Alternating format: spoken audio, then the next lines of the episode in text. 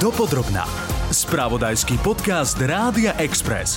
V spravodajskom drobnohľade zdraví Sonia Juriková. V posledných týždňoch je bežné, že v jednom dni pedagóg učí jednu hodinu online, ďalšiu prezenčne a následne to musí skombinovať. To povedala pre TASR viceprezidentka Slovenskej komory učiteľov Sonia Puterková na margo stavu nášho vzdelávania. V praxi to znamená, že učitelia priebežne presúvajú okrem školských pomôcok aj kamery, slúchadlá a ďalšiu techniku, pretože nie všetky triedy majú dosť technického vybavenia. Prínos kombinovaného online a prezenčného vyučovania je pochopiteľný pochopiteľne v tom, že aspoň časť detí sa dostane do tried a tí, ktorí sú v izolácii či karanténe, nevymeškajú učivo. Ale má aj svoje úskalia, napríklad v podobe väčšieho stresu pre učiteľov. Pokiaľ ide o celkové hodnotenie dištančného vzdelávania, ešte v novembri mu prezident Aliancie stredoškolákov Kristian Kriuda na konferencii Enter dal známku 6, teda horšiu ako nedostatočnú. Práve preto, že medzi žiakmi úplne zmizol osobný kontakt. Aké hodnotenie by ste dali hybridnému vzdelávaniu vy? Čo sme sa za dva pandemické roky o fungovaní škôl, učiteľov a myslení žiakov naučili? A zlepšili sme sa v tom? Čo keby v našich školách ostalo toto hybridné vzdelávanie aj po odznení covidových vln? Kto by z neho získal a čo by sa stratilo? Pozrime sa na to dopodrobna. Bohumil Kartous z Pražského inovačného inštitútu pred pár rokmi vydal knihu o školstve a vzdelávaní s takým optimistickým názvom No Future, žiadna budúcnosť. Spousta lidí říká, že na ně působí depresivně, ale mám jednoho kamaráda, který říkal, konečně to někdo popsal tak, jak to vidím a já se necítím být jako blázen. Jsem přesvědčen že o tom, že některé věci si je potřeba říct eh, z toho důvodu, aby nenastaly. Bob Kartous prirovnáva školstvo k parnému stroju, ktorý má deti doviezť do digitálnej reality. Upozorňuje, že rýchlosť prenosu informácií sa od polovice 19. storočia a najmä za posledných 20 rokov internetu tak prudko zvýšila, že pozorujeme strmý výkyv medzi tým, ako reálne žijeme a tým, na aký život nás naše školy pripravujú. Ilustruje to príkladom troch generácií. Mé babičky, která se narodila v roce 1921 na slovensko-českém pohraničí do reality, která byla velmi podobná tomu, co se v té dané oblasti odehrávalo stovky let předtím. Mých rodičů už to bylo pak jinak. V druhé polovině 20. století už nárůst vlivu nových technologií do jejich života byl přece jenom vyšší. Ale pořád ta adaptační schopnost společnosti byla poměrně dobrá, protože jsme měli dost času na to, abychom se na ně zvykli, abychom se s nimi naučili žít. Mimochodom toto povedal na prednáške hosté všem. Ide o cyklus prednášok Vysokej školy ekonómie a manažmentu v Prahe. Aby sme sa vyhli scenáru žiadnej budúcnosti, Kartous apeluje, aby sme teda zmodernizovali ten parný stroj školstva, ideálne na nejaké hybridné auto. České a aj naše školstvo sa k tomu svojím spôsobom tak trochu pozvolným tempom digitalizácie aj približovali. Pandémia ale zafungovalo ako super urýchľovač, pripomínajúci rozbušku. Tak ako teda fičí to naše narýchlo zostrojené hybridné auto vzdelávania? Preskočili sme síce pár rokov vývoja a testovania a vybrali sme sa improvizačnou cestou pokus omyl, pretože nič iné nám neostávalo. Tak ako nám to ide? Pýtam sa odborníka na vzdelávanie Juraja Hybša. V prvom rade je dobré povedať si, že konečne sme prišli aj na Slovensku na to, že zatvárať plošne školy není dobrá cesta, pretože minulý školský rok to bolo naozaj že veľké zlyhanie a tie dopady budeme pociťovať ešte veľmi, veľmi dlho. Čo sa týka hybridného vzdelávania alebo toho kombinovaného, Potom podľa mňa panujú trošku mýty. Ja som naozaj v úzkom kontakte s mnohými riaditeľmi aj, aj učiteľmi a tí úplne na rovinu hovoria, že učiť hybridne je nad ich sily.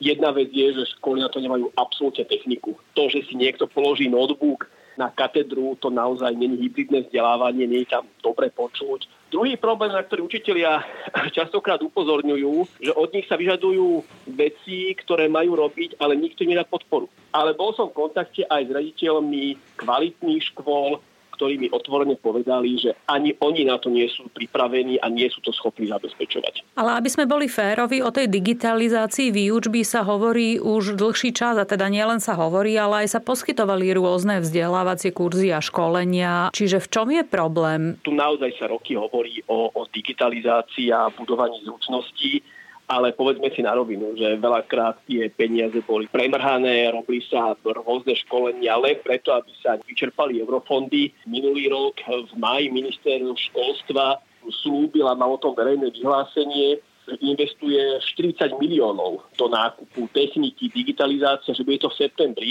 Dnes je február a nič z toho nie je. Čiže bolo by teraz lepšie učiť jednotne iba online alebo uvoľniť tie opatrenia pre deti na školách a učiť prezenčne všetkých? Ja určite si nemyslím, že je cestou teraz zase zavrieť školy a ísť do online. To má naozaj že veľmi vážne dopady a vôbec nemyslím, že sa to týka teraz len to, že deti nebudú mať vedomosti. Tie medzinárodné štúdie naozaj hovoria o tom, posledná práve z UNICEFu hovorí o tom, že tu každý piatý adolescent má problémy s úzkosťami, s depresiami, detskí psychiatri hovoria, že sú absolútne preťažení.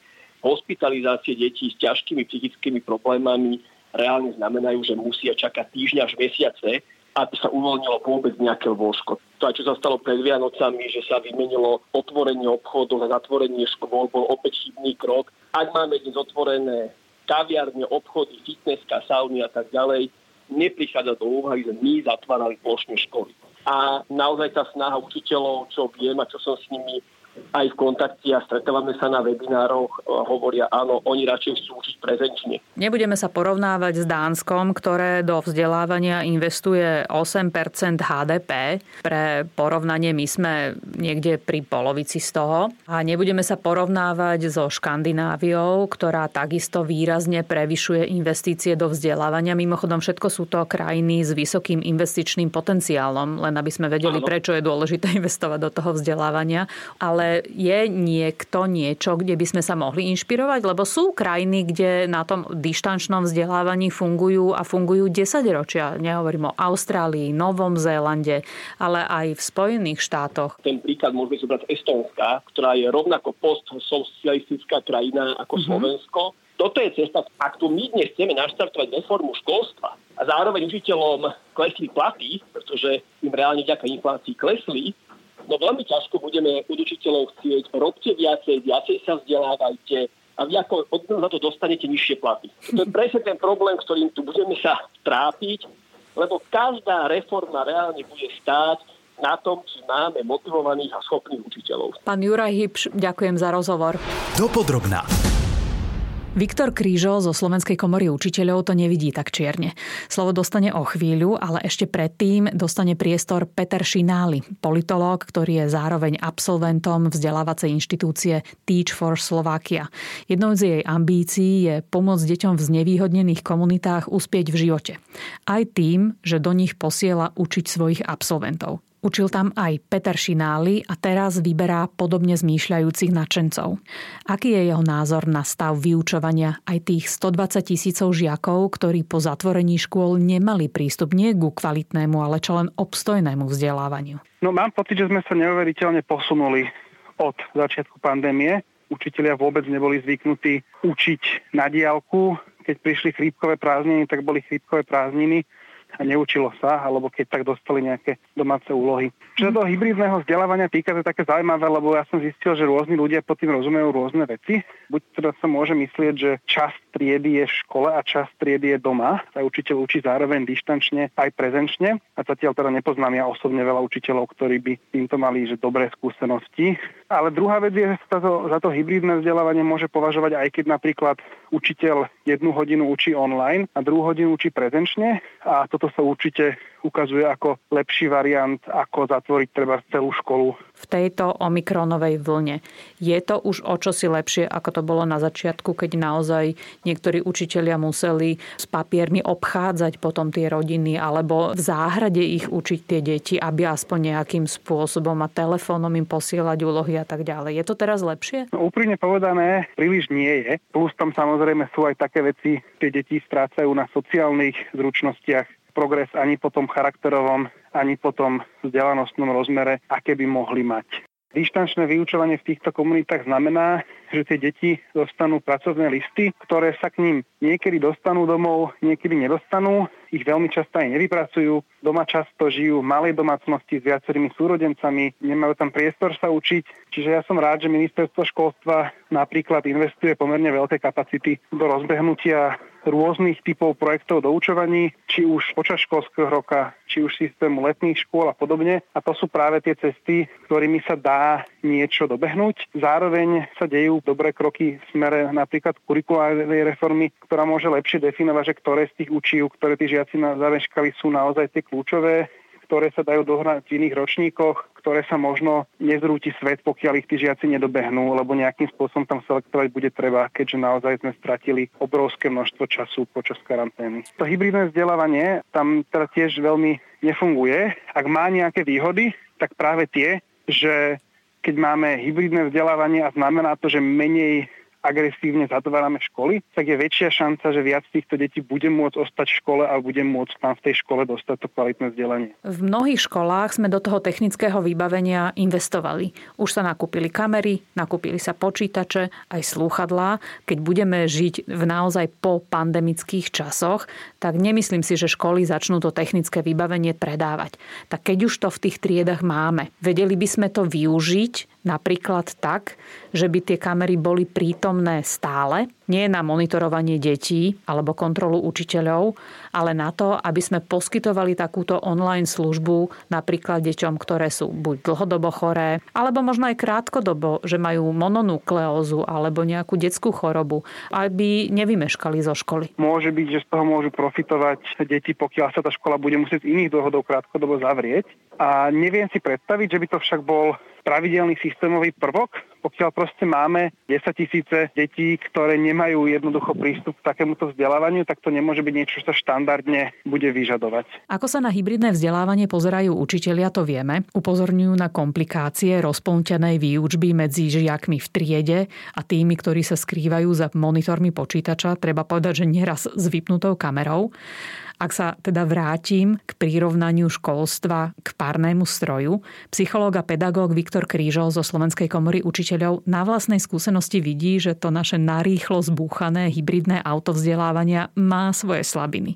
Ale má aj dobré správy. Hybridné vyučovanie by deťom mohlo dodať jednu nečakane dobrú vec. Výrazná flexibilita sa vyžaduje, ktorá je dobrá zručnosť vo vzdelávaní, akurát, že tak rýchlo zavádzať takéto zručnosti, ktoré nám teda priniesla pandémia, zase spôsobuje odpor a, a neistotu a, a tlaky a tak ďalej. Čiže má to svoje pozitívne stránky, ale aj svoje negatívne stránky. Donedávna sa v školstve razila tá cesta zážitkového vzdelávania, že sa hovorilo, že nestačí len čítať knižky alebo kresliť na tabuľu, ale deti majú si fixáciu tých nových vedomostí spojiť s nejakým pohybom alebo s nejakým zážitkom, aby sa tie informácie uložili pevnejšie. A teraz tá digitalizácia Máme už nejaké výstupy o tom, že ako sa zmenila, alebo či sa zmenila kvalita udržania si tých informácií? To je veľmi dobrá pripomienka a to si dovolím trochu aj pokomentovať z toho psychologického hľadiska. Implementovanie digitalizácie do vzdelávania samo o sebe nezvyšia automaticky kvalitu vzdelávania. Môže sa stať ešte aj presne opak, že ju zníži, pretože to, čo je vždy a vždy bude dôležité, a verím, že vždy bude dôležité, je ten osobný vzťah, či už žiakom medzi sebou alebo aj toho učiteľa. Tie nástroje digitalizácie môžu byť veľmi vhodnou pomôckou, ktorá keď sa dobre skombinuje s inými prostriedkami, možnosťami, tak dokáže e, slúžiť rozvoju toho žiaka. Ale je potrebné vedieť, že naozaj to je len jedna z možností a že to má byť prostriedok a nie cieľ, pretože naši žiaci sa za tie dva roky, bohužiaľ mnohí stavajú závislí, trávia na tých e, hrách a počítačoch neskutočne veľa času, výrazne viac ako v minulosti dokonca aj počas vyučovania online. Viete si predstaviť, že by hybridné vzdelávanie na našich školách ostalo? O tom sa veľa teraz diskutuje v celom európskom priestore, sú na to už veľké projekty európske v niektorých krajinách. Dá sa to implementovať takisto u detí s rôznymi špeciálnymi vychádzacími potrebami, s autizmom, s deťmi, ktoré majú ťažko vydržať a obsedieť možno celé to vyučovanie. Treba aj nájsť tomu správnu mieru, aby sa to nestalo, že časť detí bude vylúčená z vyučovania a bude len online.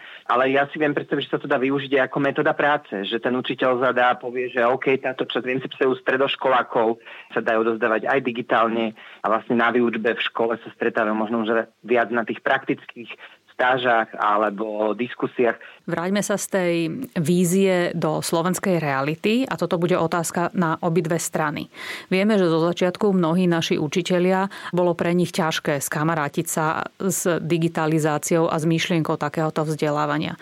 Čiže viete si predstaviť, že naši učitelia by boli na takýto model väčšine prítomných kamier pripravení a zároveň na druhej strane online vyučovanie ukázalo aj to, že mnoho našich detí nie je pripravené mentálne na tú zodpovednosť, na ten time management, na tú schopnosť stanoviť si priority. Keď nemali nad sebou toho učiteľa, ktorý by určoval ten deň a mal pod kontrolou tú situáciu. Čiže Zmenila sa tá situácia a sme na to pripravení? Veľmi dobrá otázka. Máme tu množstvo učiteľov, ktorí sa adaptovali už na elektronické žiacké knižky ešte pred pandémiou, posielajú žiakom výborné materiály, videá, prezentácie, surfujú a hľadajú pre svojich žiakov dobré obsahy v digitálnom priestore. A to, čo sa týka detí, toto nám ukázalo, že naše školstvo je hodne postavené na tom, že učiteľ je vodca a že vlastne sme, sme spoločnosť, v ktorej je kontrola, neustála kontrola akoby e,